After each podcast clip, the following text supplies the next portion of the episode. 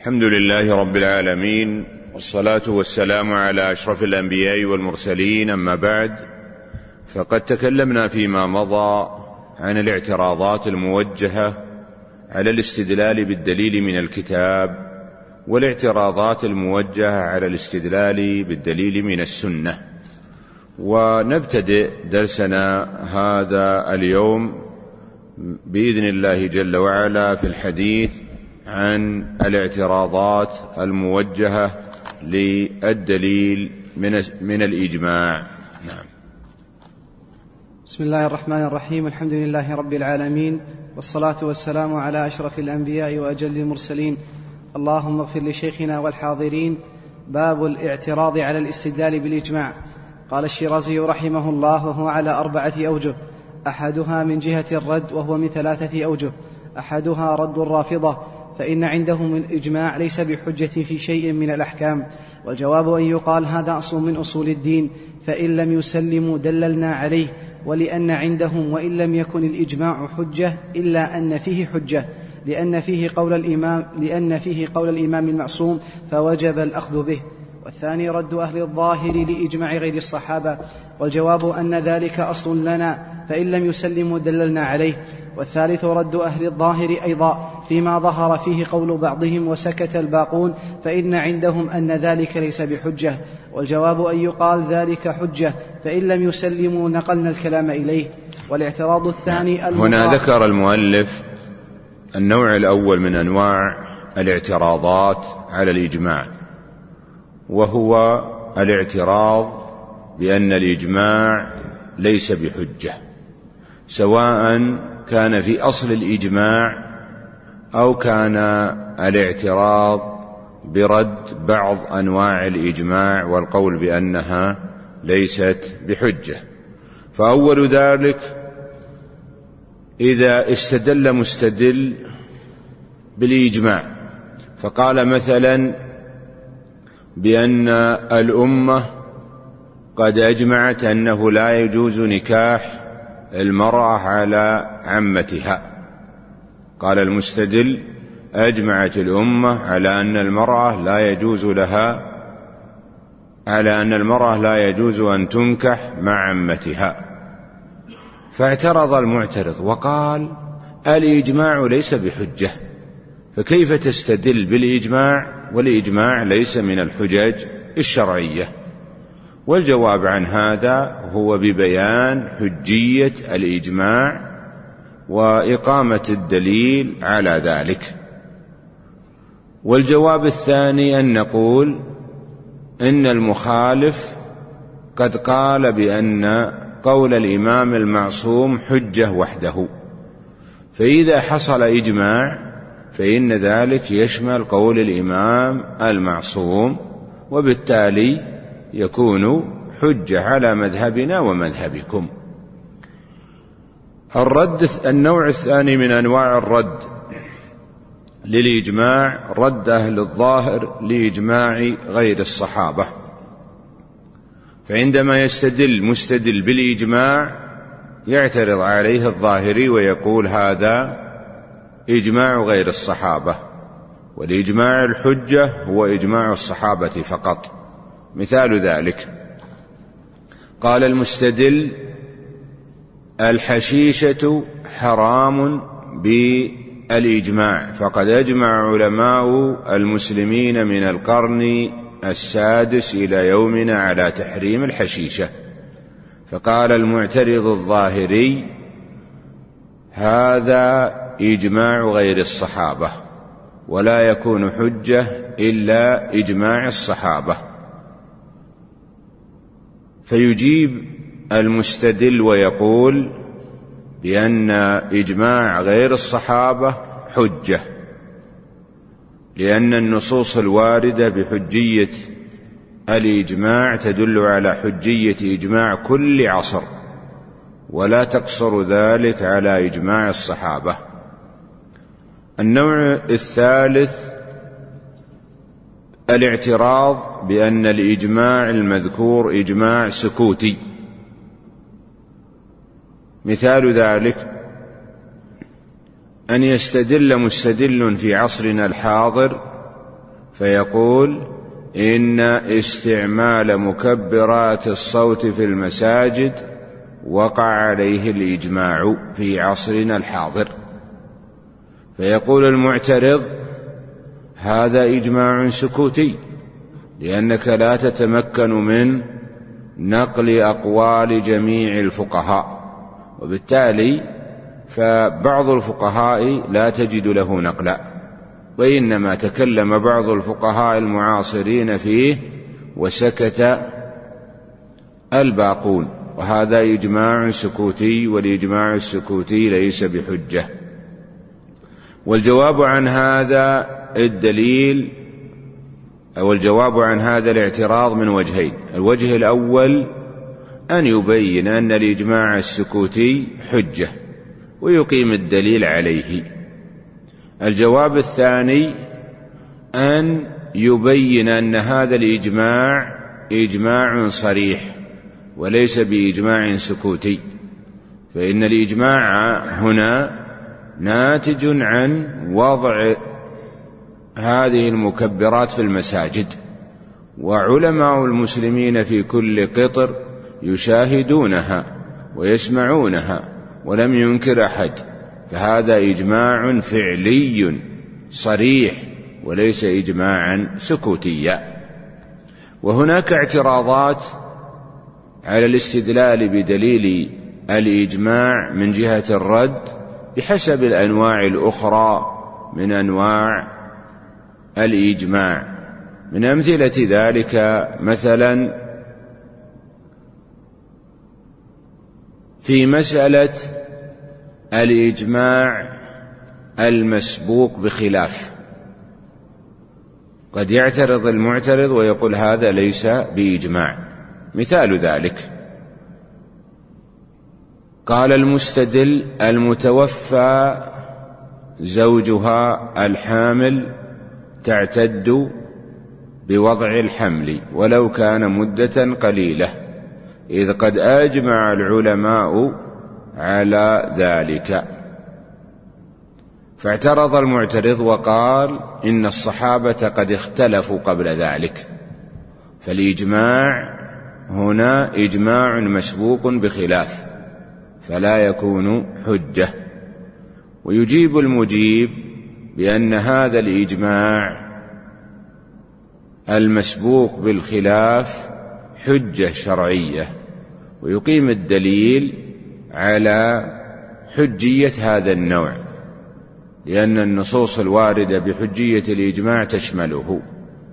وقد يجيب بأن الزمان الأول لم يوجد فيه خلاف، وأن الخلاف المدعى الوارد في كلام المعترض ليس في هذه المسألة المتنازع فيها. نعم. أحسن الله إليكم. قال المصنف رحمه الله: والاعتراض الثاني المطالبة بتصحيح الإجماع، وذلك مثل أن يستدل الشافعي في تغليظ الدية بالحرم بأن عمر رضي الله عنه وعثمان وابن عباس رضي الله عنهما غلظوا الدية بالحرم، فيقول المخالف هذا قول نفر من الصحابة وليس بإجماع. والجواب أن يبين ظهور ذلك بأن يقول أمر القتل مما يشيع وينتشر ويتحدث به وينقل القضاء فيه، ولا سيما في قصة عثمان رضي الله عنه، فإنه قضى في امرأة قتلت في زحام الطواف بتغليظ الدية، والطواف بحضرة الناس من الآفاق فلم يخالفه أحد، فدل على أنه إجماع.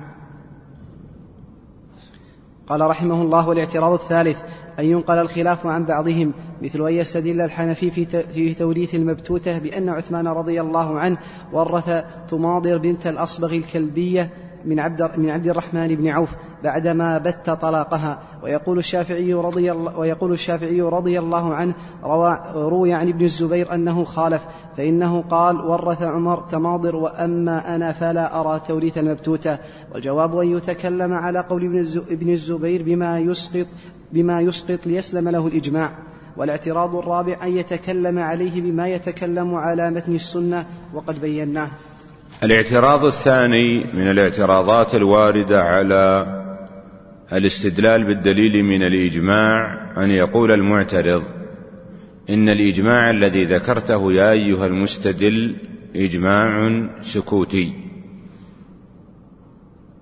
والإجماع السكوتي لا يكون حجة إلا إذا انتشر في الأمة ولم يوجد له مخالف، لكن هذا الإجماع الذي ادعيته لم ينتشر في الأمة ولم يظهر، وبالتالي فلا يكون إجماعا يصح التمسك به، فإن الإجماع السكوتي لا يكون حجة إلا إذا كان القول ظاهرا منتشرا، لحديث لا تزال طائفة من أمتي على الحق ظاهرين. ومثال ذلك أن يقول المستدل من جامع في أثناء الإحرام وجب عليه بدنه، لأن ابن عمر وابن عباس وعبد الله بن عمر كانوا يفتون بذلك في مجامع الصحابة ولم يوجد خلاف في ذلك العصر، فكان إجماعا. فاعترض المعترض وقال لا يكون إجماعا يحتج به إلا إذا انتشر في الأمة، ولم يوجد انتشار لأقوال هؤلاء، فأطالبك بتصحيح الإجماع بذكر الدليل على أنه انتشر في الأمة. والجواب عن هذا من أوجه.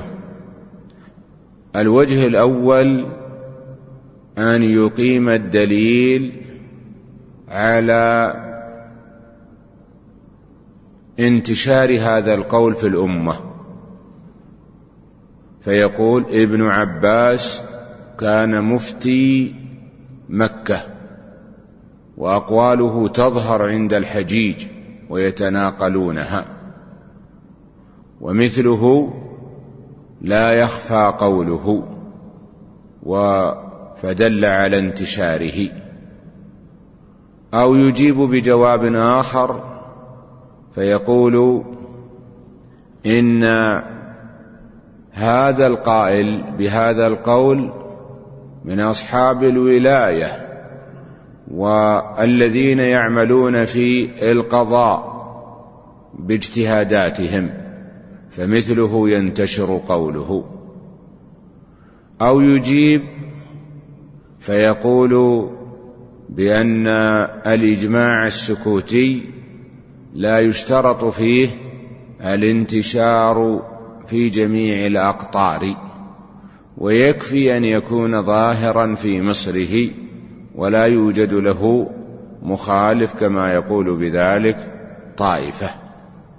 فالاعتراض الثاني هو المطالبة بتصحيح الإجماع، والمراد به أن يدعي أو أن يطالب المعترض ببيان الدليل على أن القول المدعى وقوع الإجماع عليه قد انتشر في الأمة وظهر فيها. ومثل له المؤلف بمسألة تغليظ الدية في الحرم. تعرفون أن الدية فيها دية خطأ وفيها دية عمد. دية الخطأ تقسم 5 أقسام بحسب أسنان الإبل: 20 بنت مخاض، 20 بنت لبون، 20 ابن لبون، 20 حقة، 20 جذعة. بينما دية القتل شبه العمد تقسم 3 أقسام: 30 و30 و40 أولادها في بطونها، دية مغلظة. هل إذا قتل قاتل غيره في الحرم تغلظ الدية أو لا تغلظ؟ إذا وقع قتل خطأ في مكة هل تغلظ الدية تعظيما للمكان أو لا تغلظ؟ اختلف الفقهاء في ذلك. قال الإمام الشافعي تغلظ الدية، واستدل على ذلك بأن القول بالتغليظ هو قول عمر وعثمان وابن عباس، وهؤلاء لا يعلم لهم مخالف في عصرهم، فكان إجماعا سكوتيا. فاعترض المعترض الذي يقول بأن الدية لا تغلظ في الحرم كما هو مذهب أبي حنيفة وطائفة، وقالوا هذا قول طائفة من الصحابة وليس قول جميع الصحابة، وادعاؤك بأنه إجماع يحتاج إلى إعادة نظر. فما الدليل على أنه انتشر وظهر في الأمة ولم يوجد له مخالف؟ فيجيب المستدل بأن يقيم الدليل على أن هذا الإجماع قد ظهر، فيصحح الإجماع فيقول هؤلاء ممن تنتشر أقوالهم لأنهم هم الخلفاء عمر وعثمان، ومثله ينتشر قوله خصوصا في مسائل القضاء، وهذا من مسائل القضاء. أو يقول هذا فيه مسائل متعلقة بمجامع الناس، لأن مكة مجمع الناس وقد تحصل الوفاة في حال الاجتماع في الطواف أو في منى أو في المرجم، فحينئذ مثل هذه القضية ينتشر. فالجواب بتصحيح الإجماع إما بإقامة الدليل على انتشار الإجماع، انتشار القول في الأمة، وإما ببيان أن القائل ممن ينتشر قوله في الأمة لكونه خليفة أو مفتيا، أو يبين أن القول في هذه المسألة يحتاج إليه عموم الناس، فمثله لا يخفى لأنه يحتاج إليه عموم الخلق. الاعتراض الثالث الاعتراض بنقل الخلاف، فيقول المستدل الحكم كذا بناء على الإجماع، فيقول المعترض ليس هنا إجماع بل قد خالف فلان ابن فلان فلا يكون هناك إجماع. فيجيب المجيب بأجوبة. الجواب الأول أن الخلاف لا تصح نسبته إلى من ادعي أنه خالف في هذه المسألة. والجواب الثاني أن يقول بأن هذا الذي ذكرت لا يصح اعتبار قوله في الإجماع، إما لكونه عاميا أو لكونه مبتدعا أو لكونه ممن لا يرتضى. والجواب الثالث أن يقول إن الإجماع انعقد قبل وجود المخالف. مثال ذلك قال المستدل القياس حجة شرعية، والدليل على حجيته الإجماع، فاعترض المعترض وقال لا يوجد هنا إجماع لأنه قد خالف فيه النظام. فيجيب المستدل بأجوبة، إما أن يقول النظام لم يخالف في هذه المسألة ويقيم الدليل عليه، أو يقول ينعقد الإجماع ولو خالف واحد، فمخالفة الواحد لا تضر في الإجماع، أو يقول النظام من المعتزلة أهل البدع، والإجماع لا يعتبر فيه قول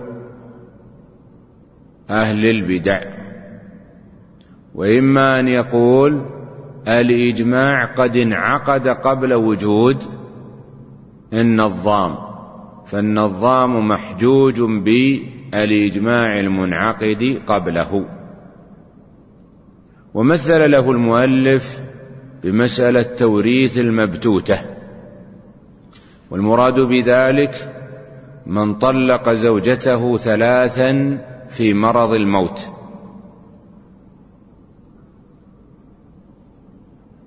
ثم مات الزوج بعد ذلك ولو بعد العدة على أحد الأقوال، فهل ترث الزوجة في هذه الحال؟ قال جماعة من أهل العلم ترث الزوجة، لأن الزوج قصد قصدا فاسدا، قصد حرمان هذه المرأة من الإرث بقصد فاسد، فعوقب بنقيض قصده الفاسد فورثنا المرأة.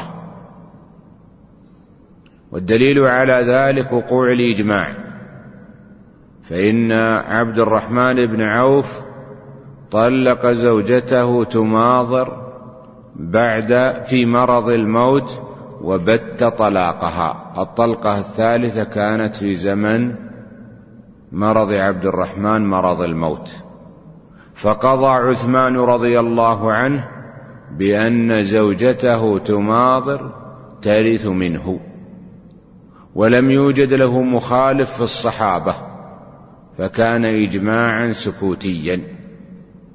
وأجيب عن هذا الاستدلال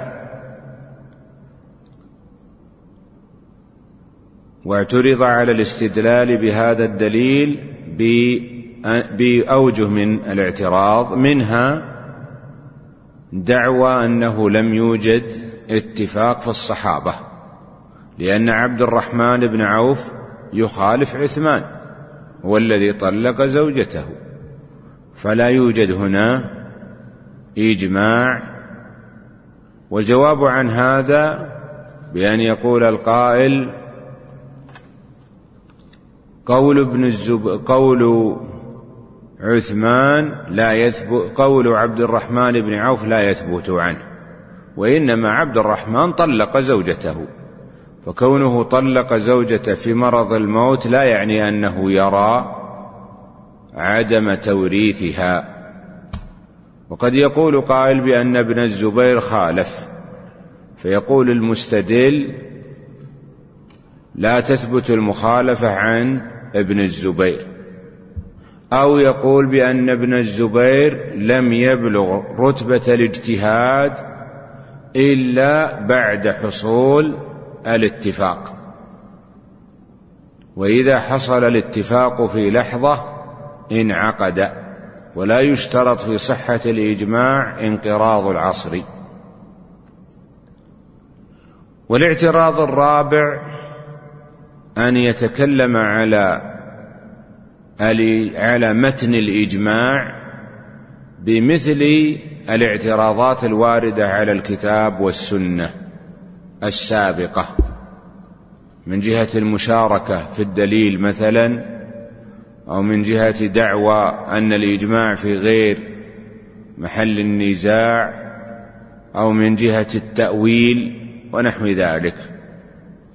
وهناك اعتراضات لا يصح إيرادها على الإجماع من الاعتراضات السابقة، مثل الاعتراض بدعوى النسخ، فإن الإجماع لا ينسخ.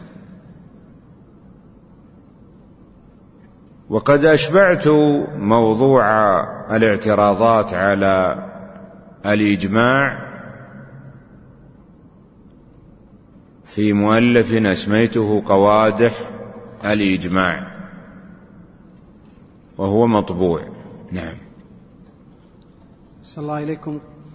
قال رحمه الله: باب الكلام على قول الواحد من الصحابة والاعتراض عليه من ثلاثة أوجه: أحدها أن يقول قول الواحد من الصحابة ليس بحجة، وجواب أن يقول إن ذلك عندي حجة في قوله القديم فإن لم يسلم دللت عليه، والاعتراض يسلم فإن لم يسلم دللت عليه، دللت عليه يعني أقمت الدليل عليه. نعم.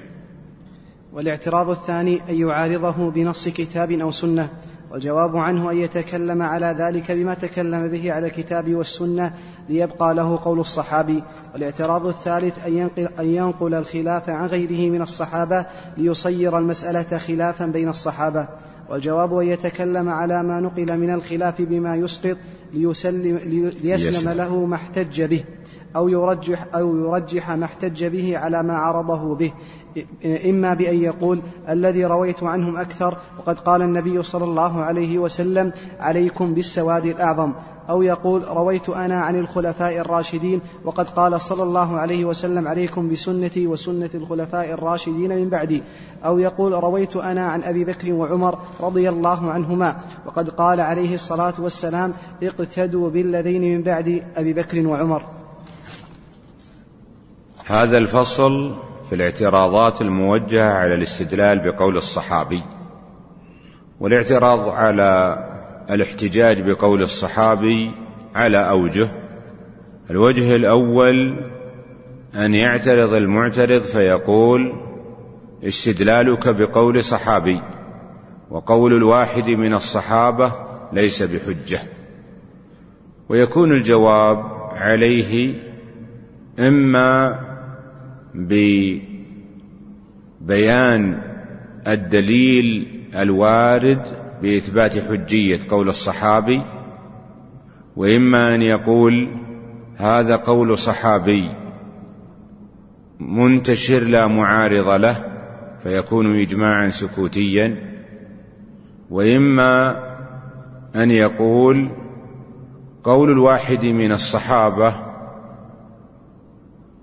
وإما أن يقول هذا الصحابي الواحد له من الميزة والفضيلة ما ليس لغيره من الصحابة، فكان قوله حجة وإن لم يكن قول غيره من الصحابة حجة، كان يقول قول أبي بكر وعمر لهما من الميزة ما ليس لبقية الصحابة، فإننا وإن قلنا بأن قول الواحد من الصحابة ليس بحجة إلا أن قول أبي بكر وعمر ليس كذلك.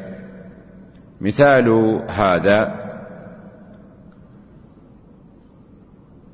استدل مستدل على اشتراط الوضوء للطواف بقول ابن عباس الطواف بالبيت صلاة، فاعترض المعترض القائل بأن الطواف لا تشترط له الطهارة بقوله هذا قول صحابي وقول الصحابي ليس بحجة، فيجيب المجيب بعدد من الإجابات، إما أن يقول قول الواحد من الصحابة حجة ويقيم الدليل على ذلك. الجواب الثاني أن يقول ابن عباس له من المزية والفهم في أمر المناسك ما ليس لغيره، فإننا وإن لم نقل بحجية قول الصحابي مطلقا إلا أن أقوال ابن عباس في المناسك تعتبر حجة لما أعطاه الله من الفهم فيها ولأنه مفتي الحجيج. الجواب الثالث أن يقول هذا القول من هذا الصحابي له حكم المرفوع لأنه لا يقال بالرأي مثلا. الجواب كم رقمه؟ الجواب الرابع أن يقول قول الصحابي قول ابن عباس هنا انتشر في الأمة فلم يكن مجرد قول صحابي بل أصبح إجماعا سكوتيا. الاعتراض الثاني على الاستدلال بقول الصحابي، الاعتراض بأن قول الصحابي قد خالف دليلا من الكتاب والسنة. مثال ذلك يقول قائل بأن التمتع في الحج غير مشروع لأن عمر بن الخطاب رضي الله عنه قال أو أمر الناس بترك حج التمتع، فيعترض المعترض ويقول هذا القول من عمر رضي الله عنه ورفع درجته قد خالفه قوله تعالى فمن تمتع بالعمرة إلى الحج فما استيسر من الهدي، وقول الصحابي إذا خالف دليلا من الكتاب أو السنة رددناه. مثال آخر قال المستدل إذا ولغ الكلب في الإناء لم يجب غسله ثلاثة، لم يجب غسله سبعة، لأن أبا هريرة يقول بأن الكلب إذا ولغ في الإناء غسل الإناء منه ثلاثا، فيعترض المعترض فيقول هذا القول من الصحابي قد خالف قول النبي صلى الله عليه وسلم إذا ولغ الكلب في إناء أحدكم فليغسله سبعة، وقول الصحابي إذا خالف الحديث فإنه لا يكون حجة. والجواب عن هذا الاعتراض بأوجه. الوجه الأول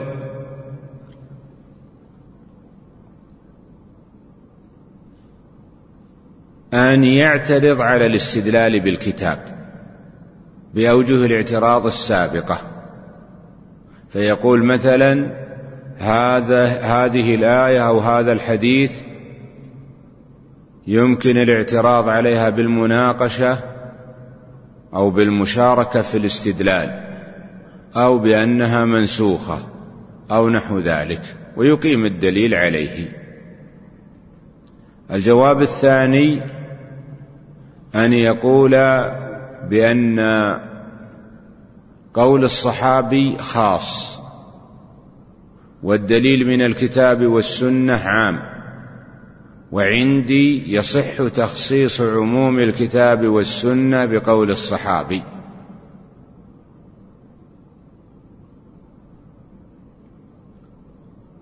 الجواب الثالث أن يقول إن النص المعترض به من الكتاب والسنة ليس في المحل أو ليس في المسألة المتنازع فيها، فقول الصحابي في شيء والنص في شيء آخر. والجواب الرابع أن يسلم بوقوع المعارضة بين الكتاب والسنة وبين قول الصحابي، ويدعي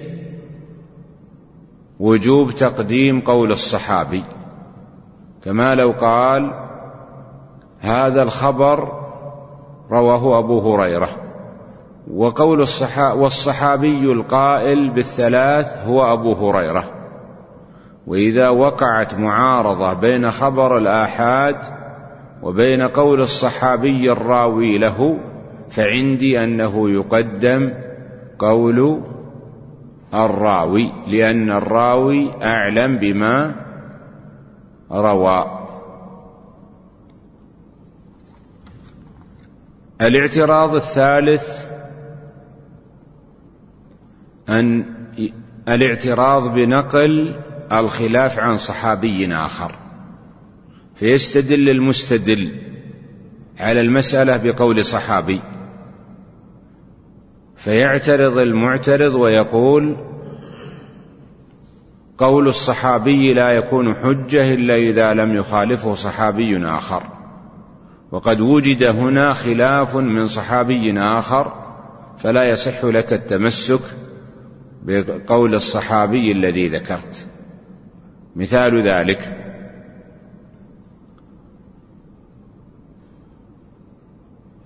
قال القائل بأن أمهات الأولاد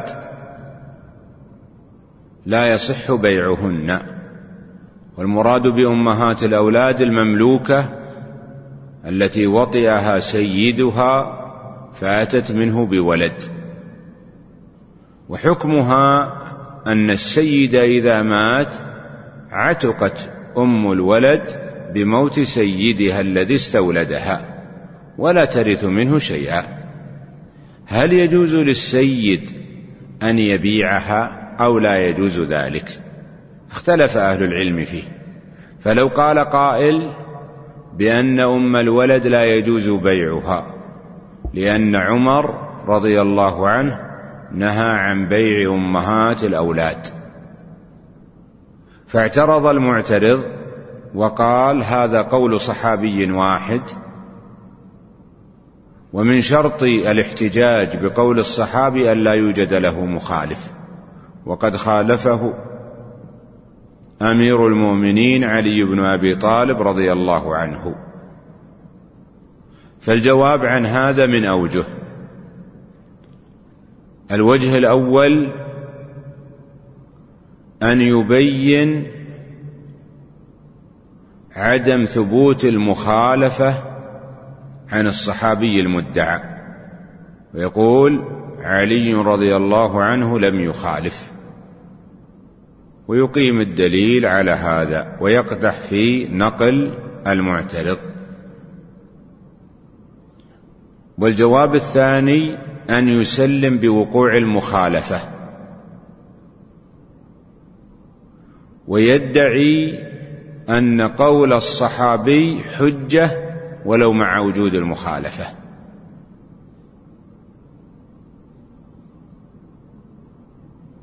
والجواب الثالث أن يسلم بوجود المخالفة بين أقوال الصحابة ويدعي أن قول الصحابي الذي اختار قوله أقوى من قول الصحابي الآخر، فيقول القول بالمنع هو قول عمر، وقول عمر يقدم على قول علي رضي الله عنهما، لأن النبي صلى الله عليه وسلم قال اقتدوا بالذين من بعد أبي بكر وعمر.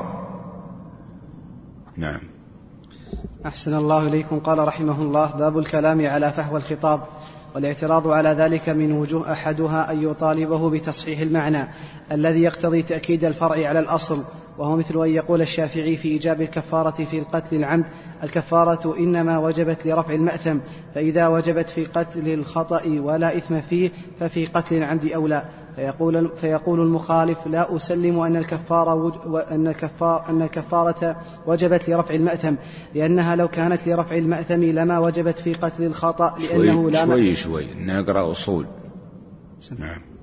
فيقول المخالف: لا أسلم أن الكفارة وجبت لرفع المأثم، لأنها لو كانت لرفع المأثم لما وجبت في قتل الخطأ، لأنه لا مأثم فيه.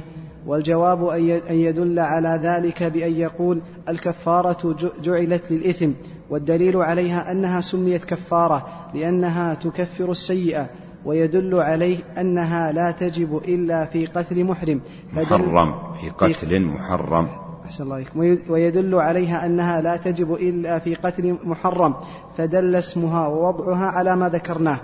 فأما إيجابها في القتل الخطأ فلأن الخطأ نادر في الجنس فألحق بالغالب، والنادر قد يلحق بالغالب في الحكم وإذ لم يساويه في العلة، كالمترفه في السفر يلحق بالغالب في الرخص وإن لم يساويه في الشقة، وكاليائسة في العدة أو المشقة في المشقة. نعم. وإن لم يساويه في المشقة، وكاليائسة في العدة ألحقت بسائر النساء وإن لم تساويهن في الحاجة إلى استبراء الرحم. والاعتراض الثاني أن يقول بموجب التأكيد، وهو أن يقول: لما كان القتل العمد أغلظ لا جرم غلظناه بإيجاب القود. والجواب أن يقال غلظناه أحسن الله عليكم. لا جرم غلظنا بإيجاب القود. والجواب أن يقال القتل وجب لحق الآدمي، وما يجب لحق الآدمي لا يقضي به حق لا يقضى به حق الله تعالى، كما لا يقضى حقه في شبه العمد بالدية المغلظة. والاعتراض الثالث الإبطال، وهو أن يقول يبطل هذا بالردة، فإنها أعظم في المأثم من قتل الخطأ، ثم وجبت الكفارة في قتل الخطأ ولم تجب في الردة. والجواب أن يقول الردة لما كانت أغلظ من قتل الخطأ أوجبنا فيه بحق الله تعالى عقوبة وهي القتل. والاعتراض الرابع أن يطالبه بحكم التأكيد، وذلك مثل أن يقول الحنفي في إزالة النجاسة بالخل إنه إذا جاز بالماء فبالخل أجوز لأنه أبلغ في الإزالة، فيقول الشافعي فيجب على قول ذلك أن يقول إن الخل أفضل من الماء لأنه أبلغ وعندك الماء أفضل. والجواب أن يقول إنما كان أفضل لأن فيه نصا متأولا فتعلقت به الفضيلة دون الخل. والاعتراض الخامس أن يجعل التأكيد حجة عليه، وهو مثل أن يقول الشافعي في اللواط إنه إذا وجب الحد في الوطء في القبل وهو مما يستباح فلأن يجب في اللواط وهو لا يستباح أو لا، فيقول المخالف هو الحجة، فإنه لما كان اللواط أغلظ في التحريم جاز أن لا يجعل مظهر الغلظة. والجواب أن يبطل هذا بأن يقال لو كان لما ذكرتم لوجب لو كان كما ذكرتم لوجب ألا يوجب التعزير. والاعتراض السادس أن يقابل التأكيد بما يسقطه، وهو أن يقال إن كان اللواط أشد في التحريم إلا أن الفساد في وطء النساء أعظم لأنه يؤدي إلى خلط الأنساب وإفساد الفراش فهو بالحد أولى. والجواب عنه أن يبطل عليه المقابلة بأن يقول لو صح هذا لوجب أن لا يجب الحد في الزنا بوطء من لا زوج لها لأنه ليس فيه خلط النسب ولا إفساد الفراش. هذا الفصل معقود في الاعتراضات والأسئلة التي يوجهها المعترض على المستدل بمفهوم الموافقة الذي هو فحوى الخطاب. وأول هذه الاعتراضات أن يقول المعترض المعنى الذي في المنطوق غير معروف، وإذا كان المعنى في المنطوق غير معروف فلا يصح الاستدلال بفحوى الخطاب معه. مثال ذلك قال المستدل لحم الإبل ينقض الوضوء، فيلحق به لحم الظباء من باب أولى، فهنا استدل بالتنبيه ومفهوم الموافقة.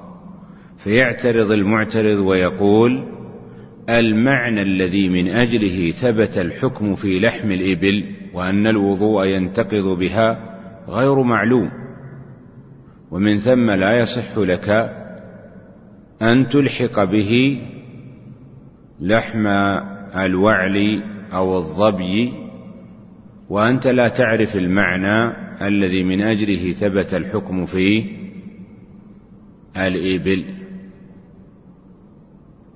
ومثل له، والجواب عن هذا يكون بأوجه. الوجه الأول ببيان ثبوت المعنى الذي من أجله ثبت الحكم في المنطوق به، فيقول المعنى في المنطوق به حرارة لحمه أو غلظه بدلالة كذا، ثم يقيم الدليل على ذلك. ومثل له بقول الشافعي في مسألة الكفارة في قتل العمد: قتل الخطأ تجب فيه الكفارة، وهي عتق رقبة، فمن لم يجد صام شهرين متتابعين. هذا في أي شيء؟ في قتل الخطأ. القتل العمد هل فيه كفارة أو لا؟ اختلف العلماء فيه، فقال طائفة: القتل العمد تجب فيه الكفارة، وقال آخرون: لا تجب الكفارة فيه. استدل من يرى وجوب الكفارة في القتل العمد بقوله: وجبت الكفارة في قتل الخطأ، فمن باب أولى أن تجب في قتل العمد.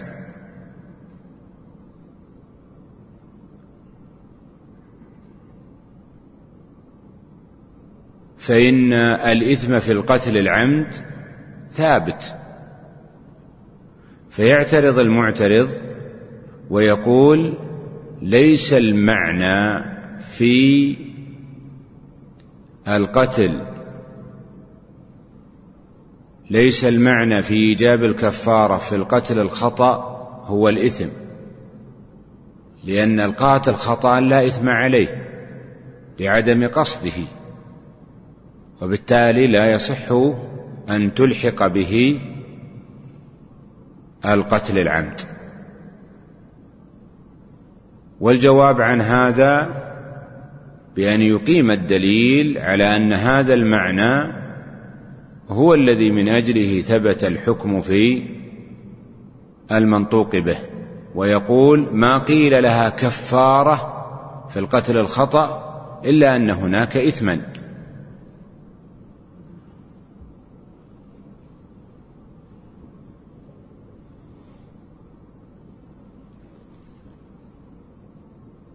الاعتراض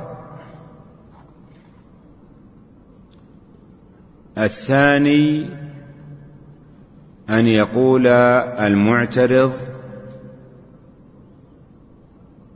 أنا أسلم لك بوجود المعنى في الأصل المنطوق به،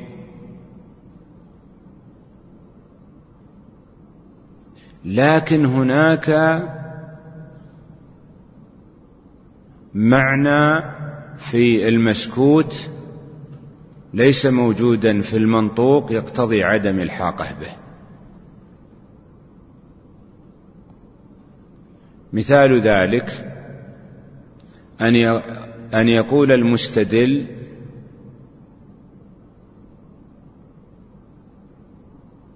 القتل العمد أغلظ من القتل الخطأ. مثال ذلك أن يقول المستدل: ثبتت الكفارة في القتل الخطأ فنثبتها في القتل العمد من باب أولى. فيعترض المعترض ويقول: القتل العمد فيه تغليظ آخر وهو وجوب القود، وبالتالي نقتصر على هذا التغليظ ولا نثبت له التغليظ المتعلق بالكفارة. ويجيب المستدل بأن هذا المعنى الآخر لا ينافي الإلحاق بواسطة مفهوم الموافقة، فلا يمتنع أن نغلظ بالتغليظين معا، القود والكفارة.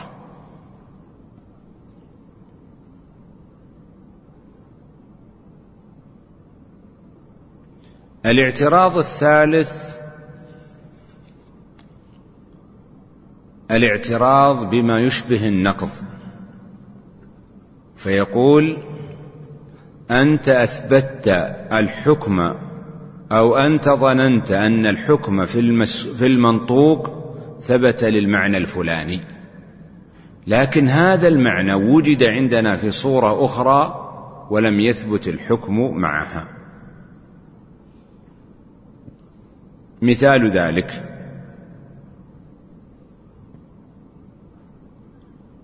أن يقول المستدل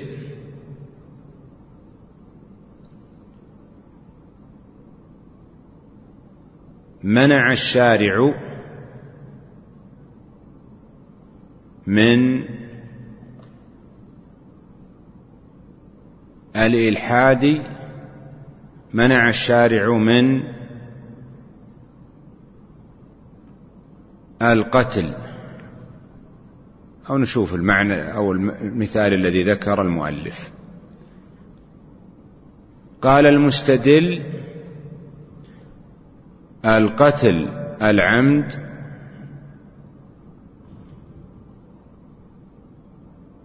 نثبت فيه الكفارة، لأن القتل الخطأ فيه كفارة، والقتل العمد أولى بالكفارة.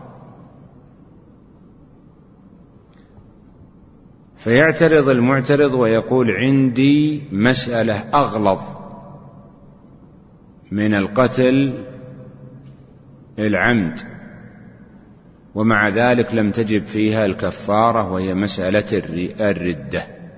فدل هذا على أن التغليظ ليس هو المعنى المقصود في إيجاب الكفارة.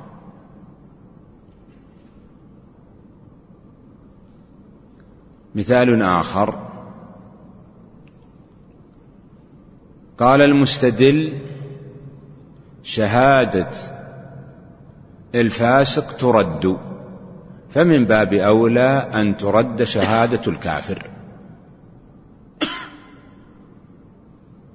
فيعترض المعترض ويقول رد شهادة الفاسق ليس لعدم الرضا بدينه، وإنما لعدم تمسكه بدينه، والكافر متمسك بدينه. أو يقول القائل في مسألة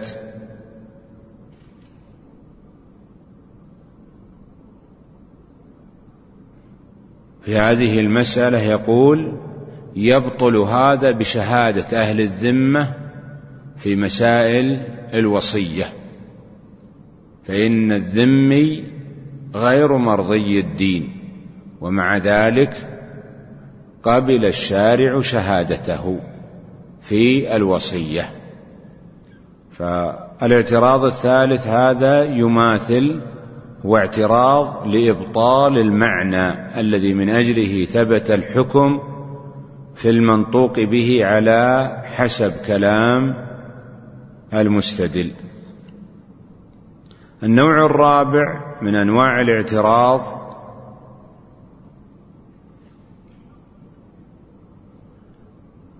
أن يقوم المعترض بمطالبة المستدل بالدليل على صحة المعنى الذي ذكر أن الحكم في المنطوق به ثبت من أجله. هو قال القتل الخطأ يوجب الدية،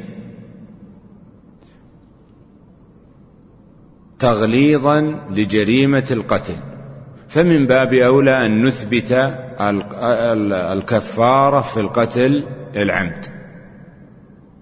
فيقول ما الدليل على أن التغليظ هو المعنى الذي من أجله ثبت حكم الكفارة في القتل الخطأ؟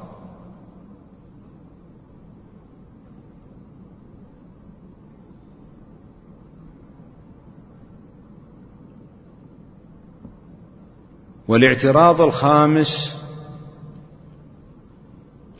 أن يقول بأن هذا المعنى الذي ذكرت يدل على خلاف كلامك، فإن القتل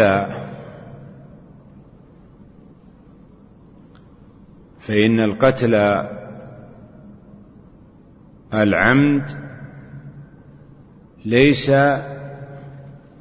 محلا للتغليظ بالكفارة،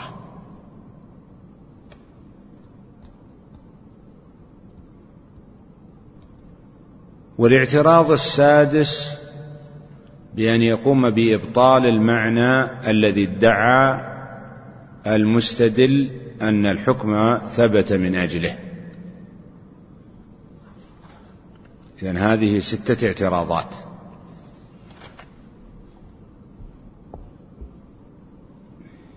غير المؤلف يجعل الاعتراضات 4 اعتراضات. الاعتراض الأول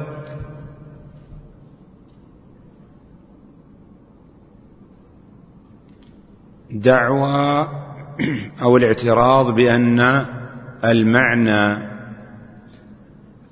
الاعتراض الأول بأن الحكم الذي في المنطوق لم يثبت من أجل المعنى الذي ذكره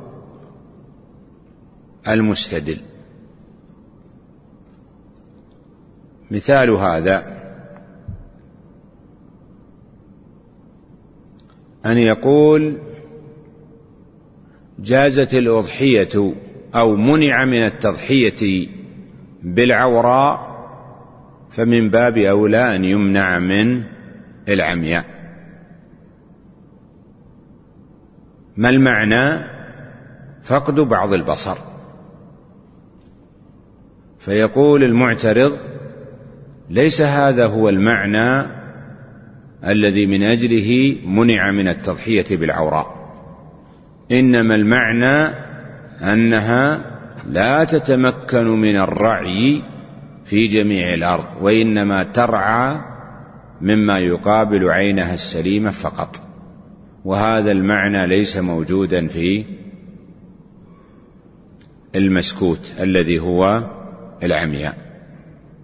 الاعتراض الثاني أن يقول إن المعنى الذي من أجله ثبت الحكم في المنطوق لا يوجد في المسكوت. مثال ذلك قال يمنع من شهادة أو لا تقبل شهادة الفاسق فمن باب أولى ألا تقبل شهادة الكافر. فيقول إن لعدم الثقة بهما.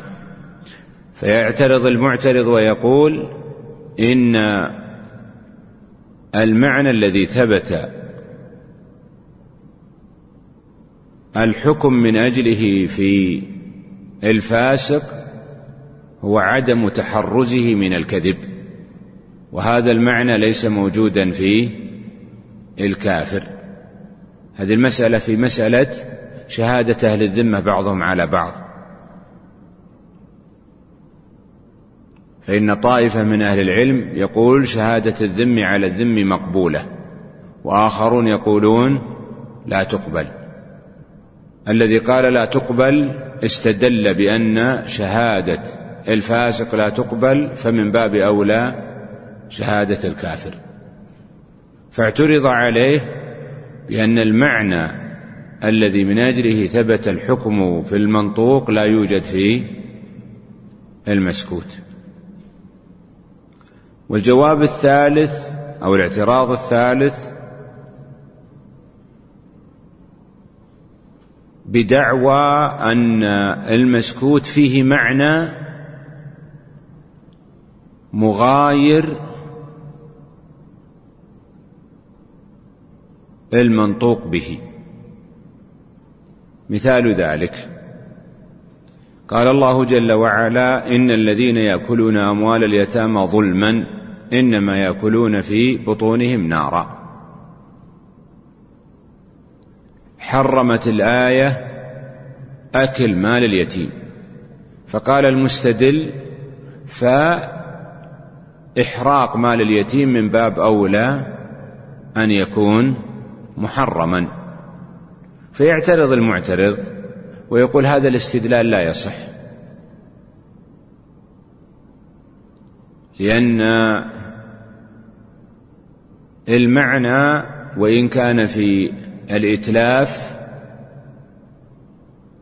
إلا أن هنا معنى في الفرع ليس موجودا في الأصل، وهو أن ولي اليتيم لا يستفيد منه.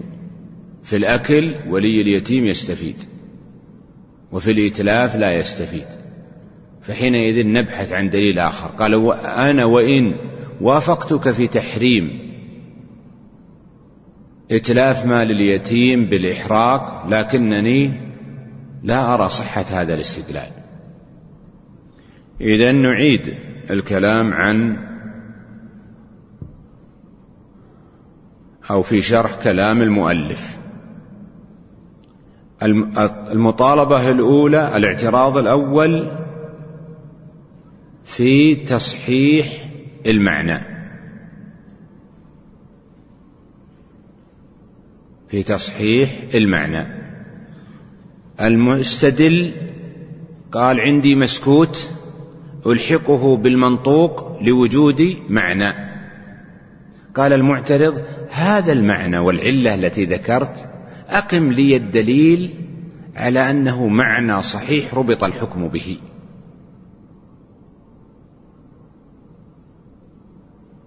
لما قال تعالى: فلا تقل لهما أف،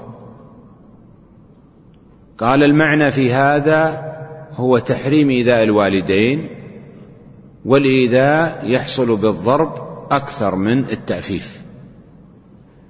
فيقول المستدل، يقول المعترض: صحح لي المعنى، ما الدليل على أن تحريم التأفيف كان من أجل مراعاة أو من أجل عدم إيذاء الوالدين؟ هذا هو الاعتراض الأول. الاعتراض الثاني أن يقول بموجب التأكيد، فيقول: أنا أسلم لك أن المعنى، أنا أسلم لك بحكم الأصل المنطوق به، وأسلم لك أنه ثبت من أجل هذا المعنى، لكن في المسكوت أثبتنا هذا المعنى بحكم غير الحكم الذي ذكرته. ففي مسألة القتل العمد قال المستدل: القتل الخطأ تجب فيه الكفارة، فمن باب أولى أن تجب في القتل العمد تغليظا له. فيقول المعترض: أنا أسلم لك أننا يجب أن نغلظ على القاتل عمدا، لكني أغلظ بإيجاب القود ولا أغلظ بإيجاب الكفارة. والجواب عن هذا بأوجه، أن يقال التغليظ هنا ثبت لوجه، والتغليظ يثبت في الكفارة لوجه آخر، ولا تعارض بينهما. والاعتراض الثالث بالإبطال، بأن يأتي المعترض بفرع آخر وجد فيه المعنى ولم يوجد الحكم،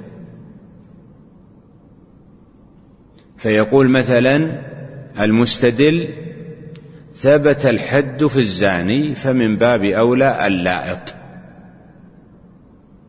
فيعترض المعترض فيقول: عندي مسألة وجد فيها المعنى الذي ذكرت، وهو معنى الوطء المحرم، ولكن الحكم لم يثبت فيه، وهو وطء البهيمة. فعندنا المنطوق هو الزنا، وعندنا المسكوت هو اللواط، والمستدل استدل بمفهوم الموافقة، فقال: إذا ثبت الحكم في الزنا فمن باب أولى أن نثبته في اللواط. الحكم ما هو؟ الحد. المعنى فيهما ما هو، قال وطء حرام. فاعترض المعترض وقال عندي وطء حرام وجد فيه المعنى ومع ذلك لم يوجد الحكم بالاتفاق بيني وبينك، ما هو؟ قال وطء البهيمة.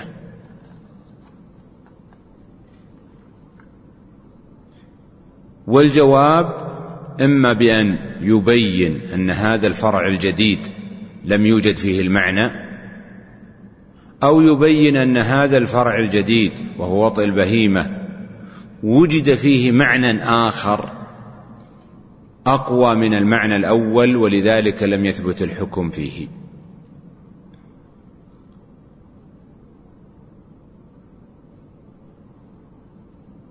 الاعتراض الرابع أن يقول المعترض يلزم على قولك يا أيها المستدل لازم لا تقول به. مثال هذا مسألة الوضوء بالخل، هل يصح الوضوء بالخل أو لا يصح؟ قال الحنفية يصح، وقال الجمهور لا يصح.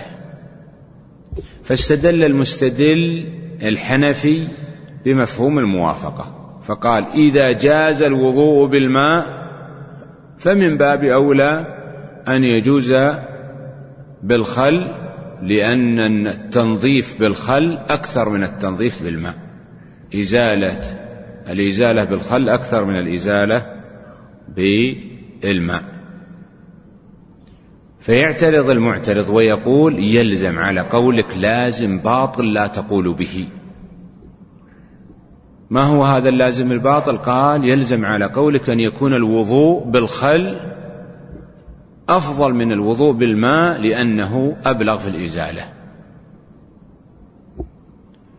ويتمكن المجيب بأن يقول إما أن يقول هذا اللازم ليس لازما صحيحا، لأن الماء ثبت التنظيف به أو ثبت جواز الوضوء به بالنص، وما ثبت بالنص أولى مما ثبت بالاستدلال بمفهوم الموافقة. أو أن يقول أسلم بأنه أفضل وأسلم بهذا اللازم وليس لازما شنيعا. الاعتراض الخامس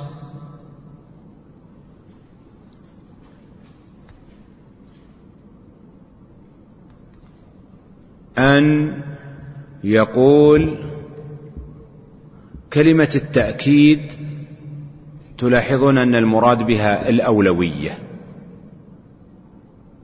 كلمة التأكيد يراد بها الأولوية. الاعتراض الخامس أن يجعل التأكيد حجة عليه، فيقول أنا أسلم لك أن المسكوت أولى بالحكم أولى بالمعنى من المنطوق، ولكن هذه الأولوية تؤدي إلى عدم إثبات الحكم في المسكوت. مثل له المؤلف بمسألة اللواط. اللواط ما عقوبته؟ اختلف أهل العلم فيها، فطائفة يقولون يقتل حدا، وطائفة يقولون حكمه حكم الزاني، إن كان محصنا رجم وإن كان غير محصن جلد 100.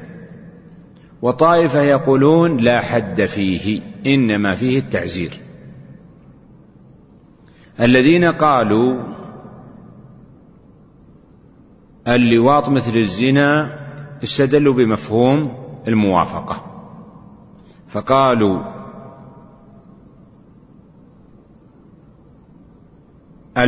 الحد يجب في الزنا، مع أن الوطأ في القبل قد يستباح بعقد النكاح، فما لا يستباح بعقد النكاح وهو الوطء في الدبر أولى بإيجاب الحد فيه. نحن فهمنا كلام المستدل.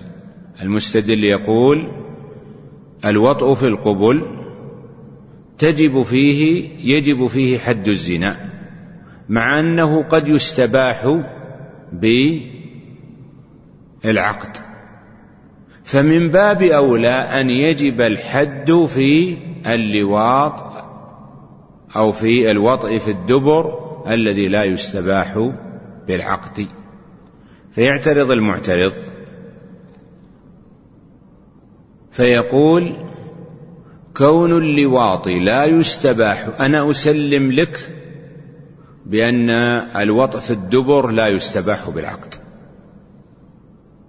لكن هذا يقتضي عدم إثبات حد الزنا فيه، لأنه وجدت مغايرة. في كلامك أيها المستدل تقول الزنا يستباح بالعقد أو الوطء في القبل يستباح بالعقد، والوطء في الدبر لا يستباح بالعقد، فبناء على كلامك يا أيها المستدل يلزم منه وجود مغايرة بين المنطوق والمسكوت، فيكون كلامك حجة عليك في عدم إثبات حد الزنا في اللائط، يعني لا يوجد فيه المعنى الذي يوجد في الواطئ في القبل على كلامك.